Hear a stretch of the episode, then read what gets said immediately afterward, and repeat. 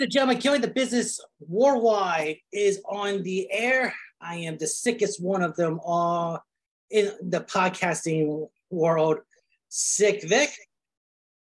Today, my guest is, is the king of the deathmatch circuit. Not too long ago, I started watching I W T V with this numerous promotions, and I saw one promotion called I C W, which had our guest on at the time. He has an old school mentality that would make legends like Abdullah the Butcher and Madman Pondo proud. He is the one and only Satu Jin. How you doing, sir? I'm doing good. I appreciate that uh, intro there. I try. I mean, just the other day I had an international guest, which was, the intro was perfect, but I screwed up the pronunciation of his of his name. Ah. And it was just kind of like a, I felt like it's incomplete. So that was my comeback of a good intro. That was my comeback. Okay. So what got you into professional wrestling? Uh, I started wrestling originally in uh, the backyard with guys like Shane Mercer and Aiden Blackheart. Uh, they had their own little backyard fed at the time that a bunch of us local kids just went and wrestled in their ring. Uh, and from there, uh, I kind of, I guess you can kind of say that's where like my love of professional wrestling kind of started, because I didn't really care for it much as a kid or like watching it on T V or anything like that. But getting out there and doing it is when I was like, all right, I could do this. And then uh, I found a professional wrestling school and went there. And from there, it just kind of snowballed into what it is now. How old were you when you started going to school, and what school did you go to? Uh, I started my first day of professional wrestling class at the age of twenty-one. Um, the school I went to is no longer open anymore. They closed their doors, but I was trained by a man named Cashflow. Uh, uh, he was running, I don't even remember what the name of the school was. It was like House of Hardcore or something like that. Uh, it was ran in like Hillview, Kentucky. Uh, there was like uh, maybe like ten guys who trained there along with me, and I'm maybe one of two that are still wrestling today. So we we know that your style in the ring is hardcore. It's a brawler's like style. You know, I don't see you doing flippy shits like a Canadian Destroyer or anything like that. But um. Was, was there a certain wrestler you idolized when you were putting together your style in the ring, like Abdullah the Butcher or Madman Pondo? Uh, the styles I really looked up to were like Haku slash Ming. Mm-hmm. Uh, he's one of my favorites. Um, Abdullah the Butcher is another good one that I like looking to. Uh, Bruiser Brody is another style I try to emulate. Just put my own like flair onto it. Um, Umaga slash Jamal. Uh, that was probably the best way to take a modern, I guess, a modern monster style and add it to like a brawler style. And that's what you get out of me. I mean, right now when we see you on this show, you're You look very cool. You look very chill. But if people have seen you in the ring, it's kind of trippy, you know, knowing your style. And I, I've seen you do in the ring, and you're just calm and cool right now. I mean, what are some of the matches in your career that meant the most to you? Uh, matches that meant the most to me? Oh, uh, I would have to say... Uh, me and uh, Casanova Valentine. I want to say it was the second or third time at I C W, twenty-one. Uh, I want to say it was I C W N H V twenty-one. I don't remember. I just know it was at Newark, And that one meant a lot to me. Uh, me and Randy for the Rust Belt, when I lost the Rust Belt to her uh, for R P W Code Orange in Chicago. That one's up there. And then uh, me and Tremont. Uh, I just seen that pop up there. Uh, me and Tremont, that meant a lot to get in there and go with someone like Tremont and to get the praise that I got after the match. Uh, other than that, I mean, all of all my matches really mean something to me. Like, they're all important in their own ways, but those are like the ones that really stand out. Like, man, I can look back on those and smile. What's the hardest weapon you've ever been hit with?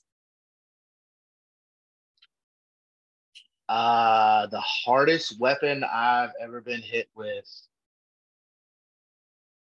was a shopping cart. Yeah, someone ran a shopping cart into me and it like hit the side of my temple. And that probably was the hardest hit I've probably taken yet. So what are, the, what are all of all the promotions that you're currently working for? Uh, I mean, I'm sort of a free agent, so I don't really have like a regular basis promotions that I'm working for, but like I have worked for and continue to have a business relationships with I C W, No Holds Barred, of course, uh, Horror Slam Wrestling, uh, Mid-Death Pro, Flophouse Wrestling, um, let's see here, uh, True Wrestling Underground. And out of Michigan, uh, Wrestle Rave. Uh, I'm all over the place. Like, I try to stay moving and stay busy as much as possible. What's some of your toughest opponents? Ooh. Hands down, it would have to go. Like, this is in no particular order, just top five off the top of my head. Uh, Cruel, John Wayne Murdoch, Schlack, Ruben Steele, and Randy West. We all know in professional wrestling, there's certain, you know, signals behind the magic show. For a death match, how do you like communicate with each other? Really, do you just say like, "Hey, I'm just gonna beat the shit out of you"? Oh, no hard feelings, or is there like a way you you do you t tell them? You don't tell us the exact way, but you say like, "Hey, I mean, I'm gonna staple your tongue to the turnbuckle." I mean, to be fair, it's uh, you put it the best way right there. It's like it's no hard feelings out there, bro. Like, we can get a beer or smoke a blunt after this if you want. Uh, but uh, when we're out there, it's it's it's on. Uh, you'll get me, I'll get you. So, what are all the titles that you've had collected in your career, and which one meant the most to you? Uh, so far, I really haven't had too many titles in my career. Uh, I've had a, like one or two tag titles. Uh, I'm fairly certain at someone's federation, I'm a thumb wrestling champ, if that's a thing. Um, and then uh, I had the Rust Belt Championship there for a little bit and the Horror Slam Deathmatch Championship there. That's all I can think of that I've had so far. Yeah. So far, I guess out of the two, I would have to say the Rust Belt meant the most, because that was like my first deathmatch championship. Being a deathmatch competitor, do you have a finisher per se? If so, what is it? Why is your finisher of choice? I mean, my finisher is pretty obvious if you've watched any of my matches. It's the Uranagi. Like, if I hit that, it's over ninety-five percent of the time. There's a small few who have actually managed to kick out of it more than once, but yeah, that's my go-to move. I mean, it's kind of hard to be someone like a fan watching a death match, right? Especially your matches, taking light bulbs, like headbutting the light bulb through the guy's head and everything. They're already going like, holy shit, you know, it's kind of hard to pinpoint a finisher from time to time. Just if you beat the shit out of someone. I feel that. So what is something that you wish like a normal fan would understand about your job? Uh,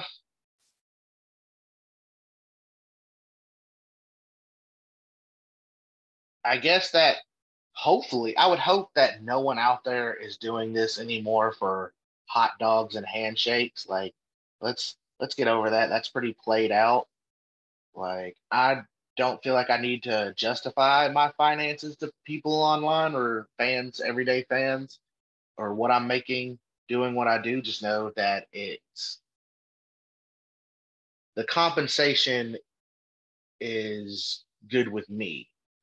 So I wouldn't be doing it if I didn't think what I was getting compensated was worth what I'm doing. If that makes sense. It makes sense. It's like, You you pay the bills. That's all you need to know. Yeah. I pay my bills with what I do. Like, the whole hot dog and a handshake thing is pretty played out. Let's move on, guys. So what advice would you give someone who's trying to break into deathmatch wrestling? Uh, do a lot, a lot, a lot of regular wrestling first. I I got thrown into death matches early into my career, but I didn't do them very often until here recently. So like early, probably my second year, I did a death match once or twice a year. And then the rest of that was all just traveling around doing normal exhibitions, like normal regular matches, no hardcore, no nothing. And that's how I got at least as decent at deathmatch wrestling as I did, as I am now, I guess, if that makes sense. Why do you think people purchase a ticket to see you dis- dismantling people with barbed wire and weapons? Uh... I personally think it's because, uh, if you're asking if it's why they pay to see me personally, uh, it's because I'm a showman. Like, I'm going to give people exactly what they want to see majority of the time. I'm going to listen to them and do the things that most wrestlers aren't willing to do or won't even think to do because they're doing their own whatever they want to do. Uh, yeah. I think people enjoy deathmatch wrestling because there's just, there's an excitement to it. There's something about once, once the, like, you cannot deny that when someone's getting hit with a light tube that it doesn't hurt. Like, you can't deny that when someone's rolling around in glass and tacks and salt, they're not in pain. And I think that's the part of, like, deathmatch wrestling that people cling to is, like, these guys are really going for it. What's worse, thumbtacks or Legos? Uh, Legos? Yeah, Legos. I prefer thumbtacks over Legos. Yeah, I, that's what I hear. I hear thumbtacks when you're in the ring, you know, the adrenaline pumping, but Legos, especially in the middle of the night when your kid leaves them on the ground and you step on them. That's the worst. Much more painful. I have been blessed with kids that don't like Legos, so I'm good. But, so of course the, the promotions you wrestle for are more dangerous than like at W W E and A E W, and you'll probably get more injuries. What are some of the injuries that you have sustained in the ring? Uh, I wouldn't say anywhere I work for is more dangerous than any other promotion. I don't I don't one hundred percent agree with saying that like deathmatch wrestling is more dangerous than professional wrestling in general, because there's aspects of all wrestling that's dangerous. Like, it's the minute you step in the ring, you're in danger pretty much. The minute you step out the curtain, you're in danger. Let's be honest. Uh, but the risk factor is a little bit more turned up, I guess, which I guess would say, yeah, it's a little bit more dangerous in my, ah, what, I, what I'm trying to get at is, like, across the board, wrestling in general is dangerous. There's no one company that I think is more more dangerous than another. Um,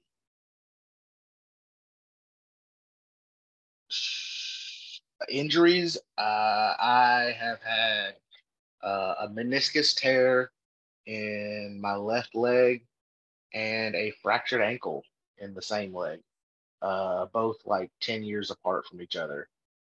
Uh, Other than that, maybe a few concussions here and there that I can, like, one hundred percent be like, all right, I'm pretty sure that was a concussion. Uh, yeah, other than that, I think I'm pretty good. Scars, a lot of scars. What's the most amount of st- stitches you have received in one area? Uh, well, the only time I've gotten stitches because of something was before I even was a professional wrestler. It was in the backyard, uh, wrestling around with friends. I had a friend hit me in the head with a chair, and it split me open, and I had to go get, like, twenty-five stitches across my head. What do they use to close up the wounds after, like, a death match? Just glue? Uh, usually I'll either use, like, Uh, I'll clean out the wound and use, like, liquid skin, or I'll just let them heal on their own. It all depends on how deep it is and what we're dealing with, where it's at also. If professional wrestling never existed, what would you be doing? Uh, some form of entertainment. Probably, like, stand-up comedy or, like, improv comedy or something like that. At the end of the day, if we sit back and you could describe your professional wrestling career using one word, what word would that be and why?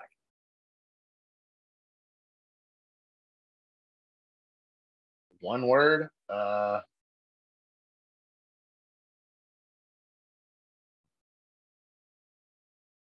I guess the word that describes me as a person in general, uncivil. Like, I have lived one of the craziest lives I could imagine, or I couldn't imagine, honestly, because of wrestling. Like, I've been all over the country. Uh, I'm looking to get out of the country and travel to other countries and wrestle just off my craft alone. And that, to me, just is mind-boggling because, like, growing up, I never would have imagined this would be my life. I was going to go to school, get a job, get a house, have a family, period. And the next thing I know, this is it. Um, the people I've met, the connections I've made, uh, the trouble I've gotten into, the trouble I've gotten out of, just all of it. It's been a pretty uncivil life. Is there something about the sport that you wish would stop?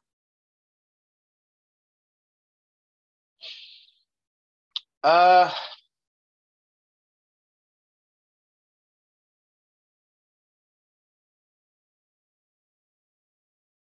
I guess uh, all the, I don't know.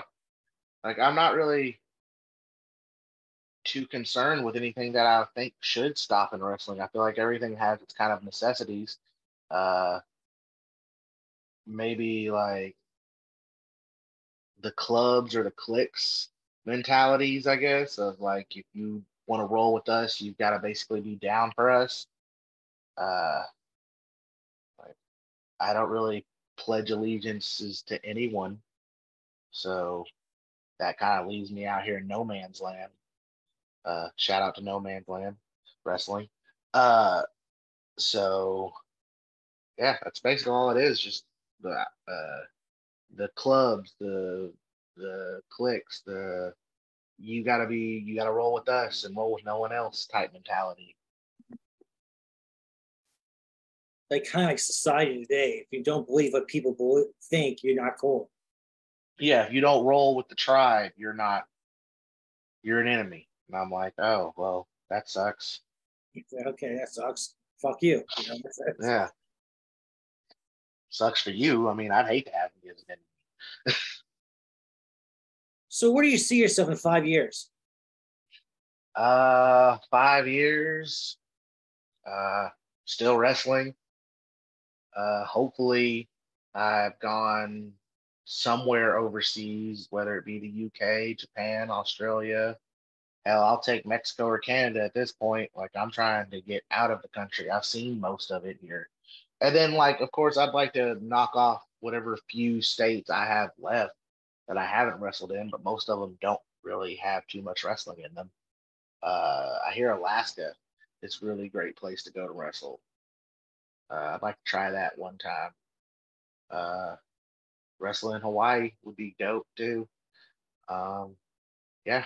Five years from now, I just want to be uh, an international. Like, I want to put international wrestling, international deathmatch wrestler on my resume.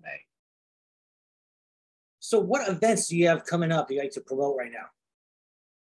Uh, right now, we've got uh, da, da, da, da, tomorrow. What's today? It's Friday. Uh, tomorrow night, we've got uh, wrestling for True Wrestling Underground against Nathan Maori, the Killbilly. Uh, that'll be in the Detroit, Michigan area. Uh, and then next week we have Flophouse's No Fucks Given.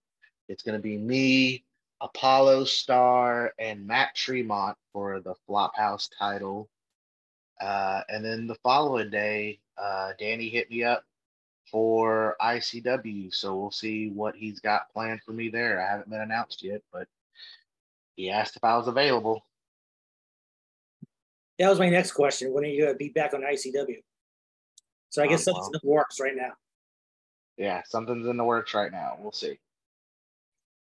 So where can people find you on social media? Uh, I am fairly easy to find on social media. If you Google my name, Satu Jin, S A T U J I N N. Uh, you'll find me just about anywhere because I'm the only one by that name on any platform. Well, Satu, I appreciate your time. Thank you very much. I wish you luck in the deathmatch circuit and hopefully get out of the country sooner than later. And just be safe out there, man. Oh, yeah. Thank you for having me. This was a good time. Well, thank you very much for coming on. Thank you for everyone who listened. Thank you for everyone who watched. This is Killing the Business Worldwide, and we are, are, are out.